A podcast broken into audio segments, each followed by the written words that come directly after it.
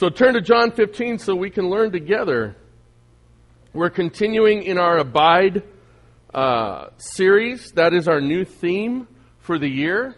Uh, we, uh, you can see the glorious banners that we put up.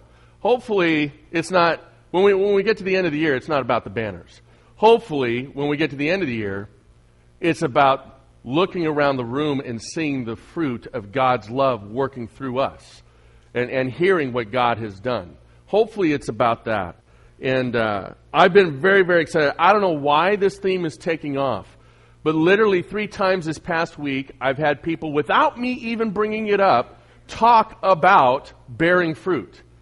And so, so starting to talk about this, starting to, to conceptually think this way, God's doing something. I'm very excited about this. And, and so even in abiding, people have been talking about it. It's, it, I'm, we'll see where God leads us in all of this. Uh, this past week, as, as uh, you turn to John 15, we'll be in verses 12 through 17 today as we're working through the text. Great, fantastic. We're good to go here. I, I went to a movie. Now, I don't normally uh, stand up here and share with you uh, uh, about movies I go to. I think I've done it three or four times since I've been here. Um, I will share this relative to Sanctity of Human Life Sunday. Um, every once in a while, your pastor will go to a movie that is rated above PG. I know. I know. And I don't recommend that very often uh, because I think most of what's out there is trash and it's not good for us and it's not entertaining. But I went with my son and his friends this past week to see a movie that was based off a true story called Lone Survivor. Um, and I had a deep interest in this because I had seen some news uh, bulletins and some interviews with Marcus Luttrell, the main character, about this group of Navy SEALs that were in a fight in Afghanistan. Two things I walked out of that movie thinking about. One was related to the sanctity of human life. God must, because Jesus is God, and this is how I this is how I, I go this direction, all right? Thinking about Jesus weeping over Jerusalem before he would die for them, I look at the events of what I see on the screen that are depicting what happened in just one battle. Just one battle of one war.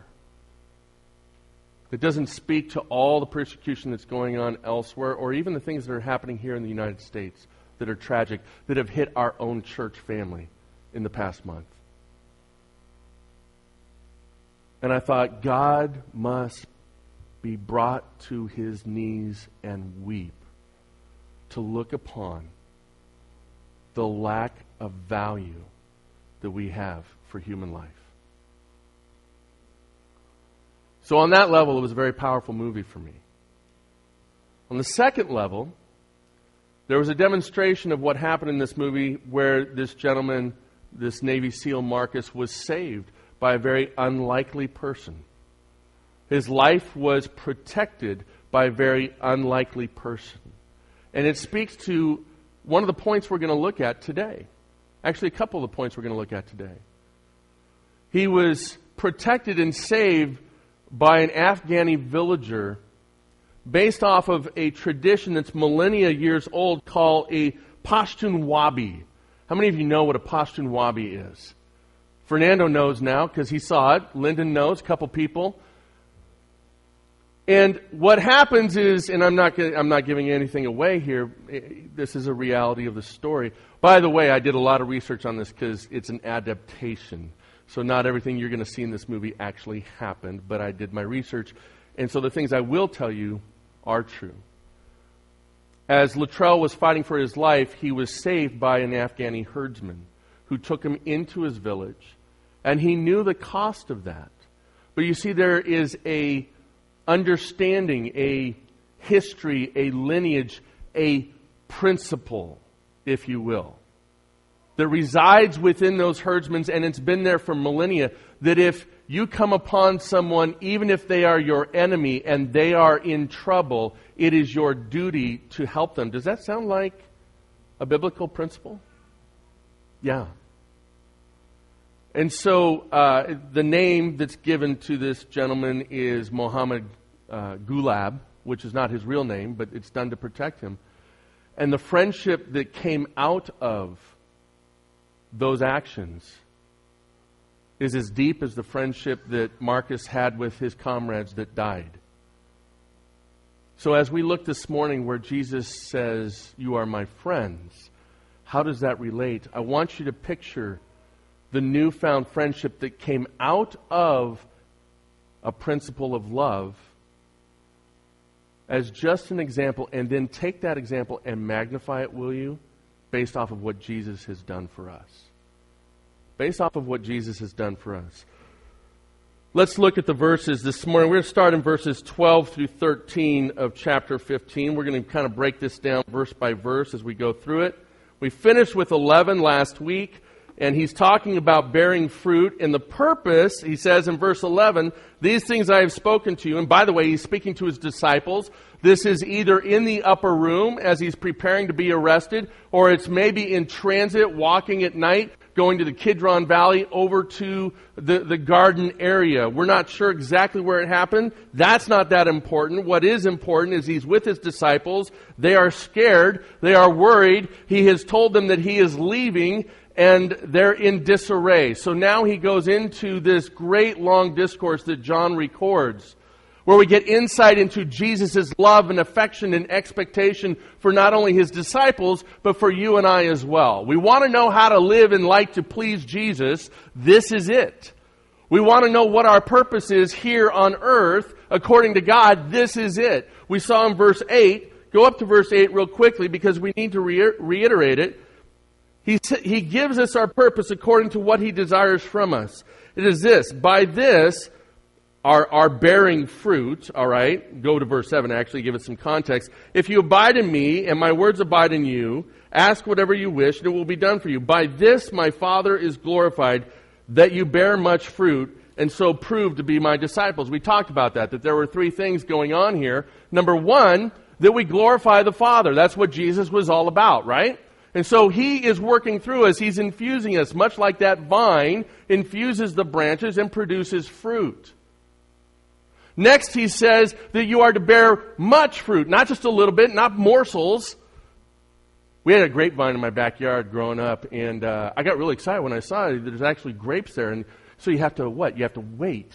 And so I kept waiting, and I would take little pieces, and oh, they were so bitter, and they weren't ready yet. Anybody ever do that? And uh, so I'm like, okay, I'll wait. And then one day I come out, they're all gone, but there's some fat, happy birds sitting on the line, right? The birds knew when the fruit was ready. I didn't. We're to bear much fruit and ripen fruit. That is his expectation. And by doing so, we then prove to be his what? His disciples. But let's look at verse 11 because at verse 11, he kind of defines what we need to know. He says, These things I have spoken to you that your joy may be, that my joy may be in you and that your joy may be full. How incredible that is. But Jesus is giving us a platform, He's giving us a recipe, He's giving us the ingredients for joy. And so much of the time, the church presents what we see as principles in Scripture as tasks. These are things you got to do. You got to you got to produce. You got to make it happen. You got to you know uh, how many converts have you had this week, uh, Janine? And uh, how many Bible studies did you lead this week, uh, Brad? And, and let's just check mark. And how many of you are from you know Southern Baptist background? Go ahead, you can admit it. Um, and, and remember, you know, we had the whole board somewhere in the church that talked about we had this many in Sunday school last week, and for the year we had this many, and we had the, you know, and, and this this many baptisms, and we have created this culture that it's about. We got we got that one done. We got that one done. We got that one done. Our purpose for bearing fruit according to Christ is that we may have joy. We may have his joy. Don't lose the umbrella view of all of this, my friends. But don't lose the idea and the aspect that we aren't to just sit back and experience God's joy. He expects us to bear fruit. This is our purpose. And the result of that is joy. We're going to hear another result coming up at the end today. So, predicating all of that, now let's move in to verse 12. So, he comes into another segment. He comes into a re emphasis point, and he starts all over, and he says this This is my commandment that you love one another as I have loved you. Greater love has no one than this, that someone lay down his life for his friends. As Mohammed Gulab came upon Marcus Luttrell, Marcus was in bad shape. There was a possibility he would die from his wounds. While he had been shot multiple times, those bullets had exited his body, but I believe he said he had a broken back from falling all the way down this mountain, and his leg was torn up. Um, he had watched the rest of his. Well, I won't give it all away in case you want to see it. Anyway, the herdsman could have just looked at him and, and thought, he ain't going to make it. He could have looked at him and said, I, I dare not even talk to this man because of the harm that it will bring my family. I received that question this past week. It's a challenging question. When Christ asks us to follow him, when Christ asks us to be his disciples, when Christ asks us to love as he has loved, you know, sometimes that can cost us something. And sometimes that can cost us choices with our own family. What are we to do? We're to live according to the principles of God. And while I don't know necessarily that a, a Shubawadi, I, I can't even remember the name of it, is, is necessarily been brought about because God brought that about in their lives. The principle translates to the Good Samaritan principle and to God's love. This gentleman set aside the safety of his own family and his village, and there were repercussions. He lost a cousin. A cousin was killed because of this. His family had to move, they had to be protected. But he said, This is someone that I'm going to help, and I'm going to lay, you know, that point of conscious decision. I'm going to lay down my life and even those around me to help this person. That's a small picture. By the way, some of you are like, why are you talking about some Afghani farmer? Because if an Afghani farmer can do this, folks, should we not be that much more impressed with Jesus? All right? You see the comparison contrast? I'm trying to get us to fall in love with what Jesus is saying here. There's several things I want you to pick up here. As we look at it, what Jesus is doing is he's giving a foreshadowing of his own death. A death that would come forth for the saving of humanity, even those who didn't want it. So he knows where he's going. He knows what's about to happen. The disciples don't necessarily understand it. And so he's saying words that he is going to lay down his what? His life so that they might have life. And he does so because he loves them. He does so because he loves them. Jesus, Jesus gives a statement, purpose, and definition for us in saying that greater love hath no man than to lay down his life for another man. He's giving us a statement of purpose. Jesus is making a statement that fruit is produced through love. Remember, this is the same conversation. He's talking about abiding in Him, he's talking about producing much fruit. And so he knows, I think he knows, the proclivities that we might have towards, well, I'm going to do this, this, and this. How many of us know people who religion is all about a task list? Right? And pacifying God. And so what Jesus is saying here is it's not about pacifying me. It is about pleasing the Father. It's about experiencing His joy. And by the way, as you produce this fruit, which is difficult work, which is good choices, which is following and letting me do the work through you, by the way, it's done in love. I face that question often that, you know, sometimes when people want to reach out, there are those that reach out to those who don't know the Lord yet because there's benefit for them according to their religion. That they will benefit more, they will get more later on. It's all about a, a self feeding, self motivational package. Jesus was not about that. Jesus was about simply sacrificing and demonstrating love for our benefit.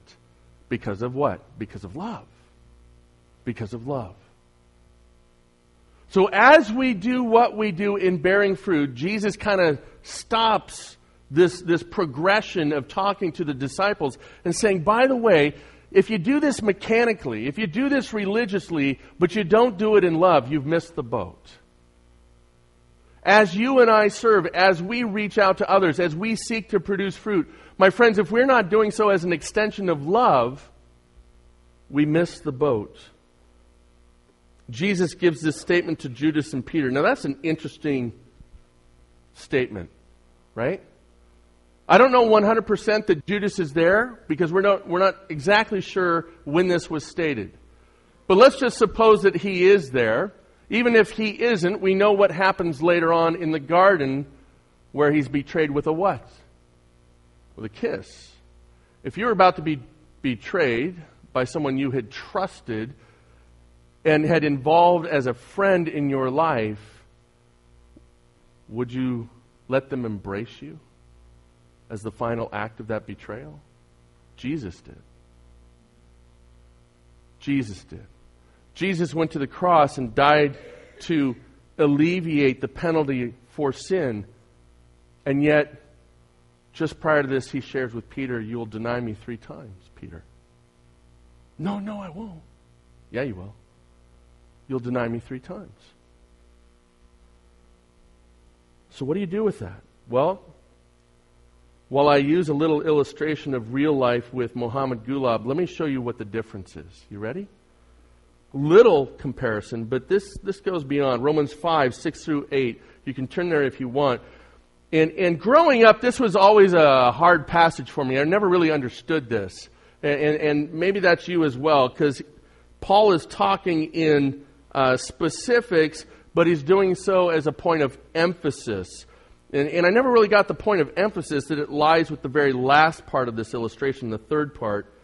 And I got too focused with the, the journey to the last part. Let me help you navigate that. It says this, starting in verse 6 For while we were still weak, at the right time, Christ died for the ungodly. That's love. That's love. If our first point this morning is that we need to love as Jesus loves, we don't love simply those that are lovable. Now, those who are in the room who are married, that are uh, even slightly connected with someone uh, emotionally, romantically, look deeply into their eyes and, uh, and, say, It was really hard to love you when I first met you. That works, right? No. That's not how we develop love in relationship, is it? We find an attraction. We find beauty. We find principles. We find the things that, oh, come on. It's so nice. Um, I'm going to get some steak for lunch here. Okay.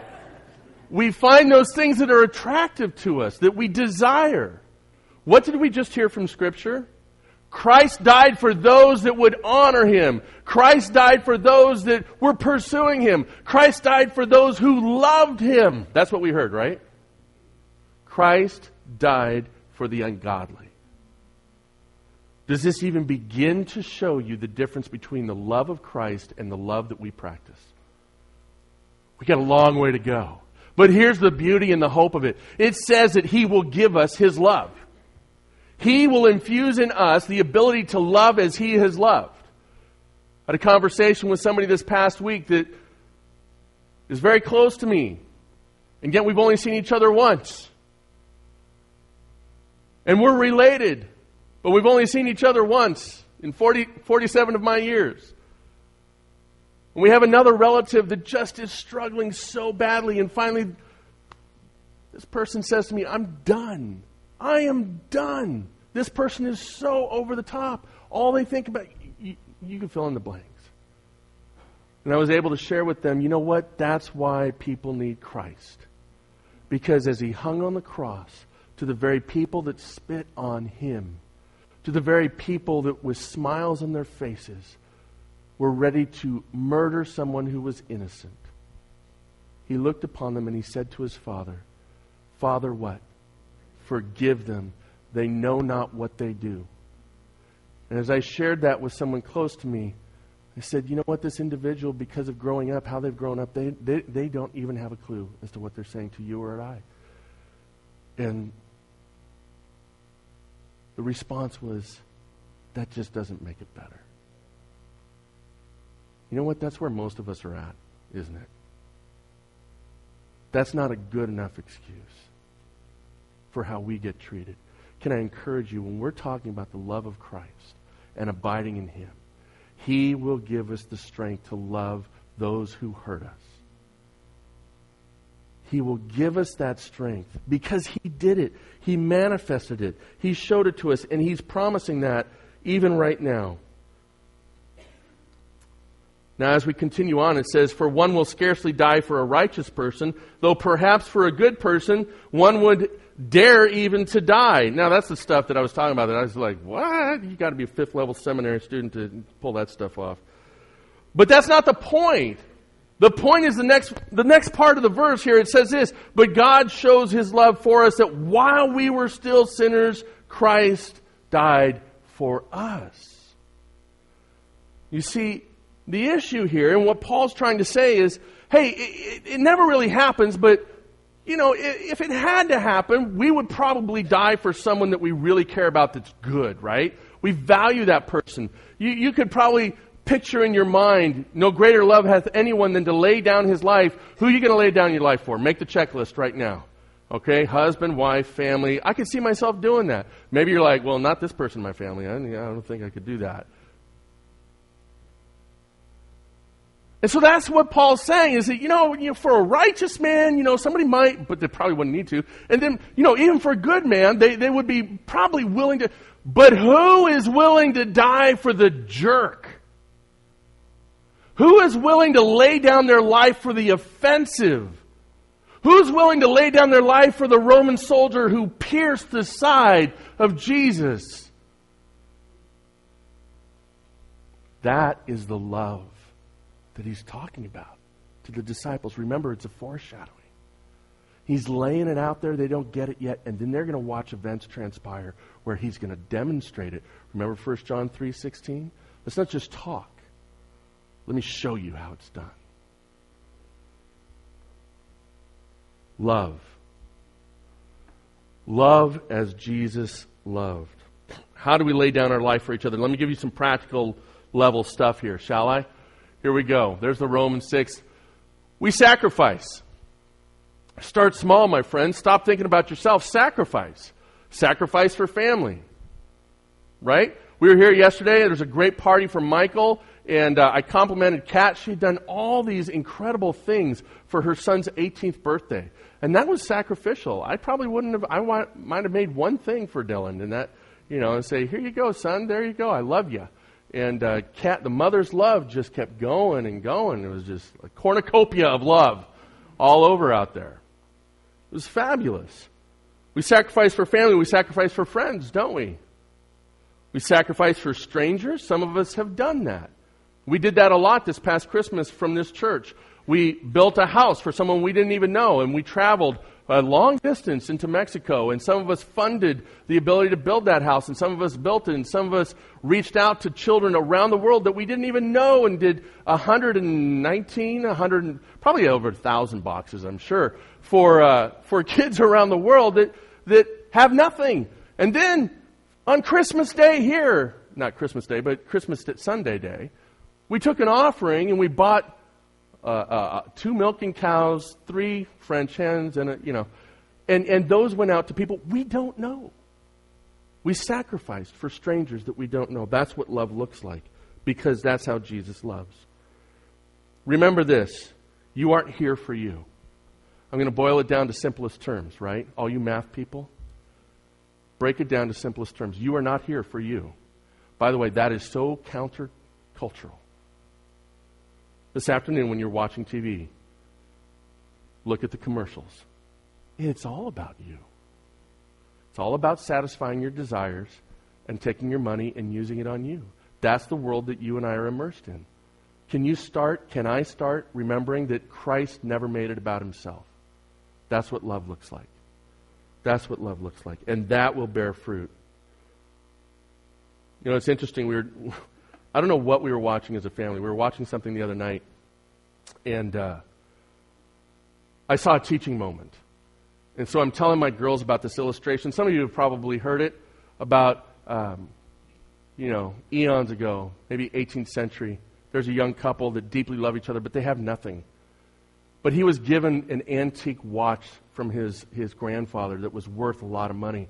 And she had beautiful long, I'm, I'm watching you guys. Oh, yeah, I know this one. She had beautiful long hair, and that's all she had. So he decided, you know, I'm going to sell my watch and buy her ribbons for Christmas for her beautiful hair. And what did she do? She cut off her hair so that she could sell that hair for Make a Wish Foundation. I don't know. Um, sell her hair for, for something. And then she bought him a chain for his gold watch. And they exchanged that for Christmas. And, uh, and Janine turned to me and she said, she said, what's the name of that thing? And uh, I said, uh, I don't know. Uh, and, I probably should have said something like, um, oops. Um, but I, I, said something probably a little bit more um, colorful. Um, but the idea of looking at it's not about us is important. A point of reference scripturally, Romans 12, 9 through 14. Write that down. We don't have time to get into it this morning, but that's how you love. That's how you love as Jesus loved.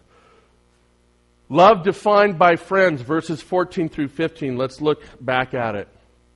Ready? verses 14 through 15 says this You are my friends if you do what I command you. No longer do I call you servants, for a servant does not know what his master is doing.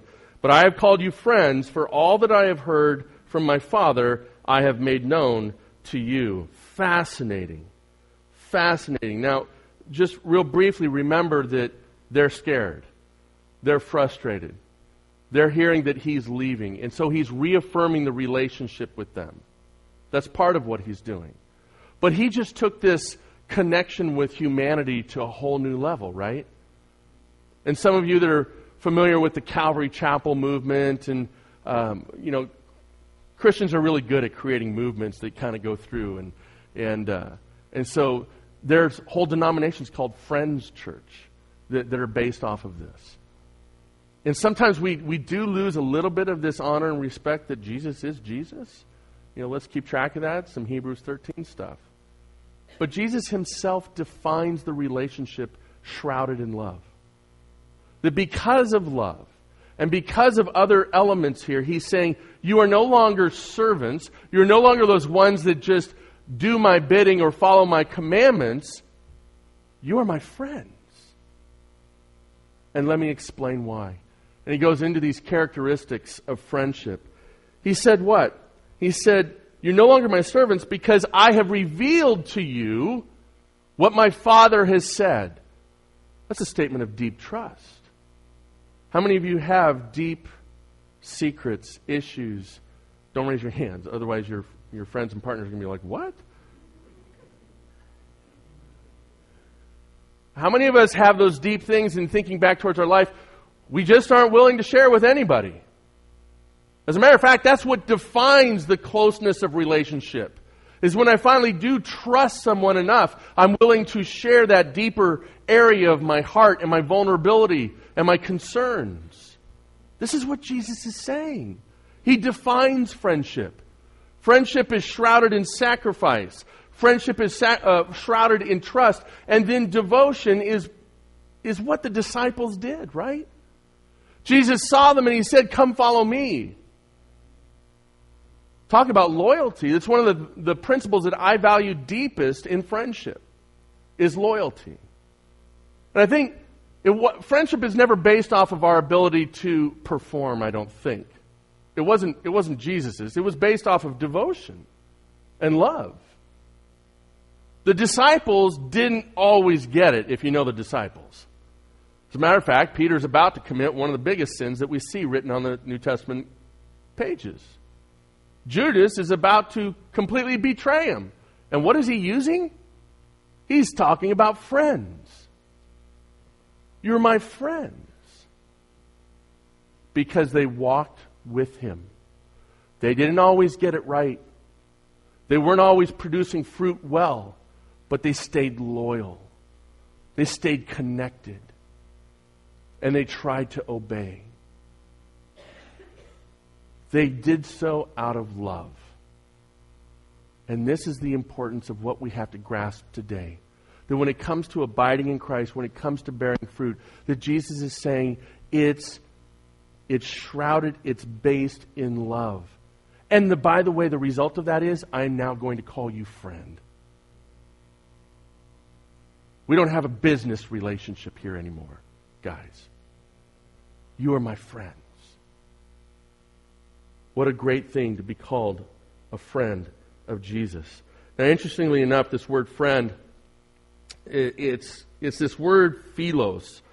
Uh, and, you know, a lot of you have heard about, you know, the city of Philadelphia, you know, all that, the, the Greek word Philadelphia, and that there are these multiple Greek words for different kinds of love. That we lose it in, in English. We want to simplify it, we want to make it very simple. But contextualizing what love means, my love for my friends is very different than my love for my wife. My love for my children is different than my love for, uh, say, God, this agape love. All right? And so the concept here is that this word that he used for friends is connected to the idea of brotherly love. It is self defining. That in Romans 12, if you go to Romans 12 and verse, uh, I think it's verse uh, 10, actually speaks to the issue of be devoted to one another in brotherly love. And that's the word Philadelphia, of which this philos is a root of. He's speaking about love when he says friends in actual, actuality. The word can mean beloved, it, it can mean dear. It's a term of endearment. It's a term that's relational and connecting and sincere. How do we define friendship? Let's let Jesus define that for us. Next, Love defined by pursuit. We're in verse 16. Let's read it.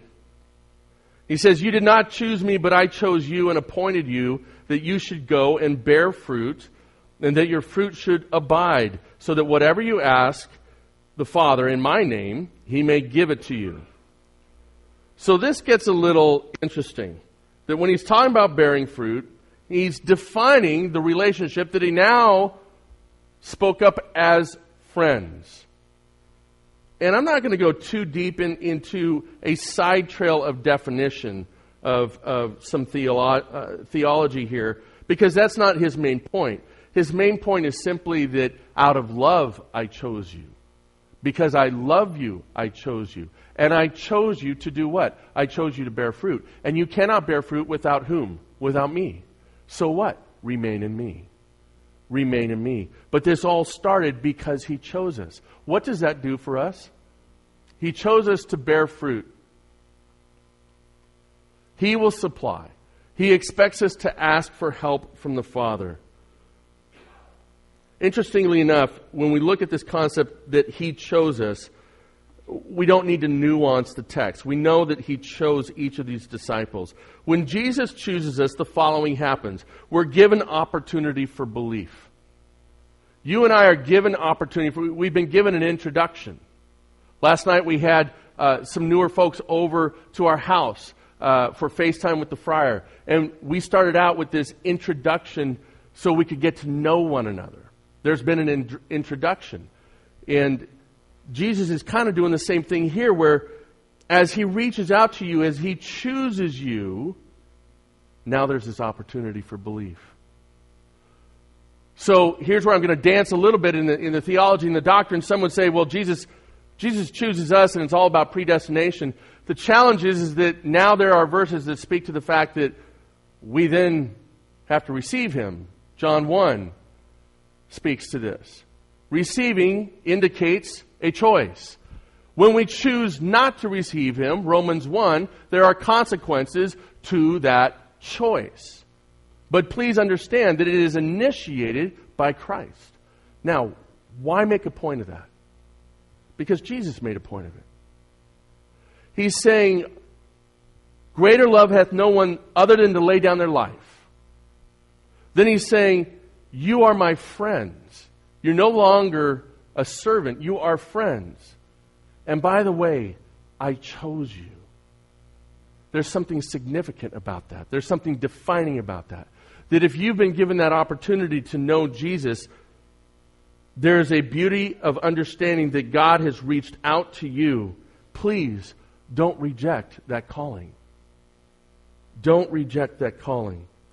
We are given confidence in love. He's initiating the relationship, and we are given access to salvation and to the Father. And we see that in the prayers. John 6, 35 through 37 says this Jesus said to them, I am the bread of life. Whoever comes to me shall not hunger, and whoever believes in me shall never thirst. Choices on our behalf.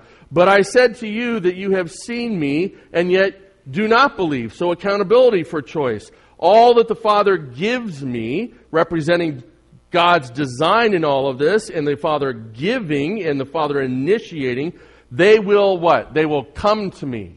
There's no denying of that. And whoever comes to me, I will never cast out. John 13, 17 through 18 says this If you know these things, blessed are you if you do them. I am not speaking of all of you. I know whom I have chosen. But the scriptures will be fulfilled. He who ate my bread has lifted his heel against me. But there's other scripture as well that helps us understand our participation in this choosing or this friendship. It says this in John 1, 12 through 13. But to all who did receive him, who believe in his name, he gave them the right to become children of God. Listen to these dialogues throughout the passages of Scripture. God says to Cain, as Cain is pouting in his room, he says, If you do what is right, will it not go well for you? Indicating, Cain, choose that which is right and you will be blessed. Joshua says to the people, Choose this day whom you will serve. Moses, striking the rock, was a choice of his that he was then accountable for. When you look at the seven churches in Asia, out of Revelation 2 and 3, over and over, he commends them for their choices to either follow him and, and make sure that they don't lose their first love, or he admonishes them and say, Your choices have been bad. You've chosen to follow the evil one. And he says you'll be held accountable for that choice. So what I'm trying to present to you is that there is a relationship here and love is underneath all of it. That God chose us because He what? He loved us. We respond to that access to the Father through love of our reaction and choice.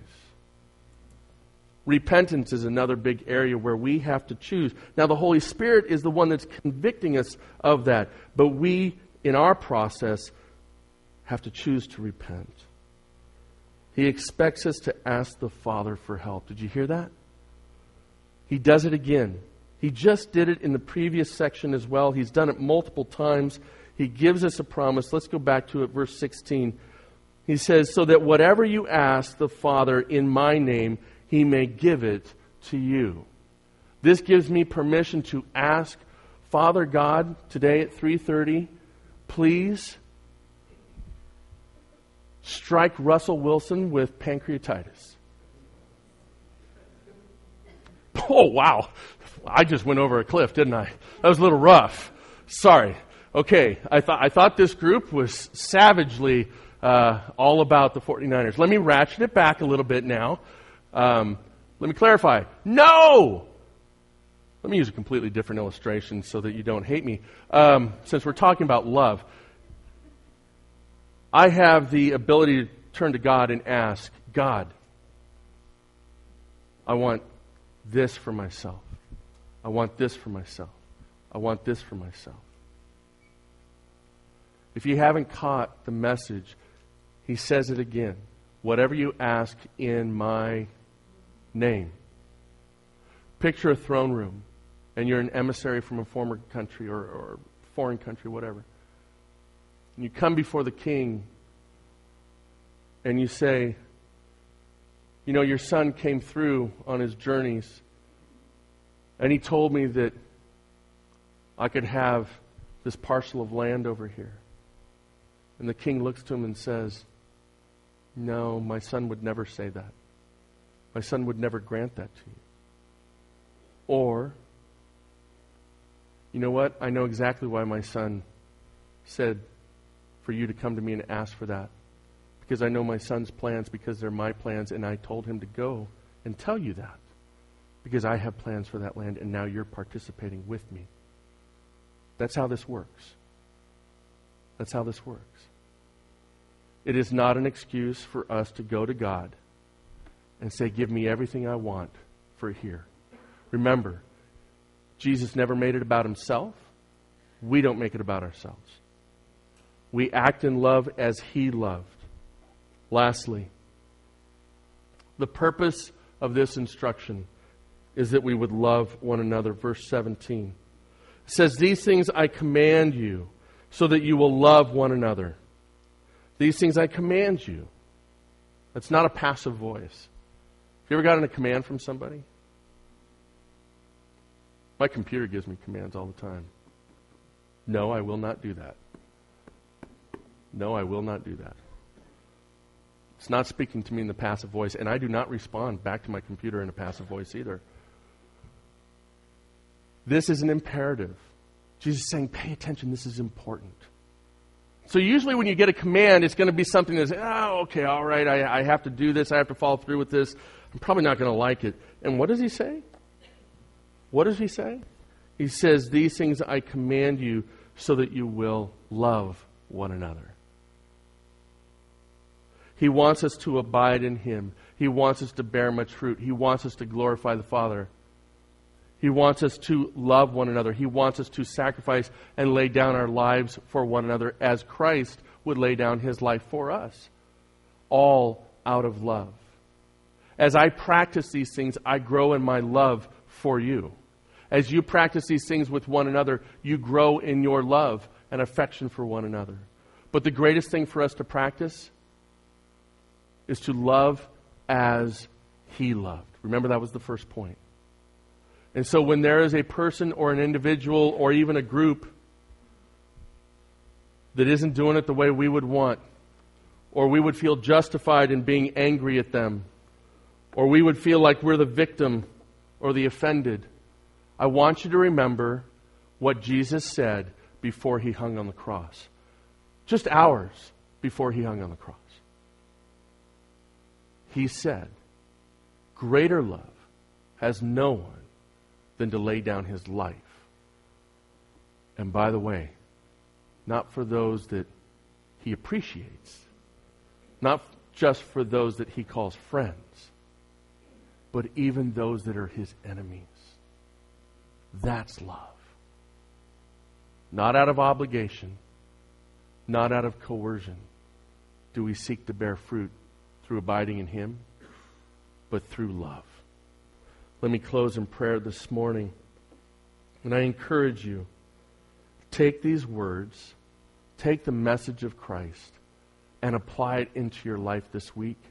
You cannot be human and not have a way to apply this because we stumble around in all of our relationships.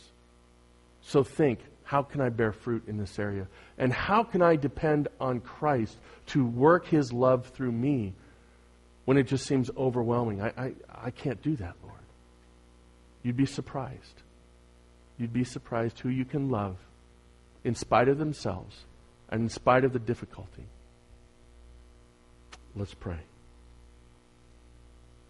Lord, you give us all things. You lay before us a table, even before our enemies. You have victory over death. You alone are worthy to be praised. And Father, if this story ended there, it'd be a magnificent story. But this is a story of love that we all respond to. Because it was out of your love for us that you laid down your life. We are your friends. Let us strive to be loyal. Let us strive to sacrifice like you sacrificed. Let us strive to trust you. And then, Lord, take these elements and let us use them to the relationships around us that the world deems so toxic. Father, we were destined for death. If it wasn't for you and your tremendous love, we would be despairingly gone. What a beautiful message about your love. Let your Spirit take these words, seal them upon our hearts, infect our thinking, and let us bear much fruit. To your glory, Father. Amen.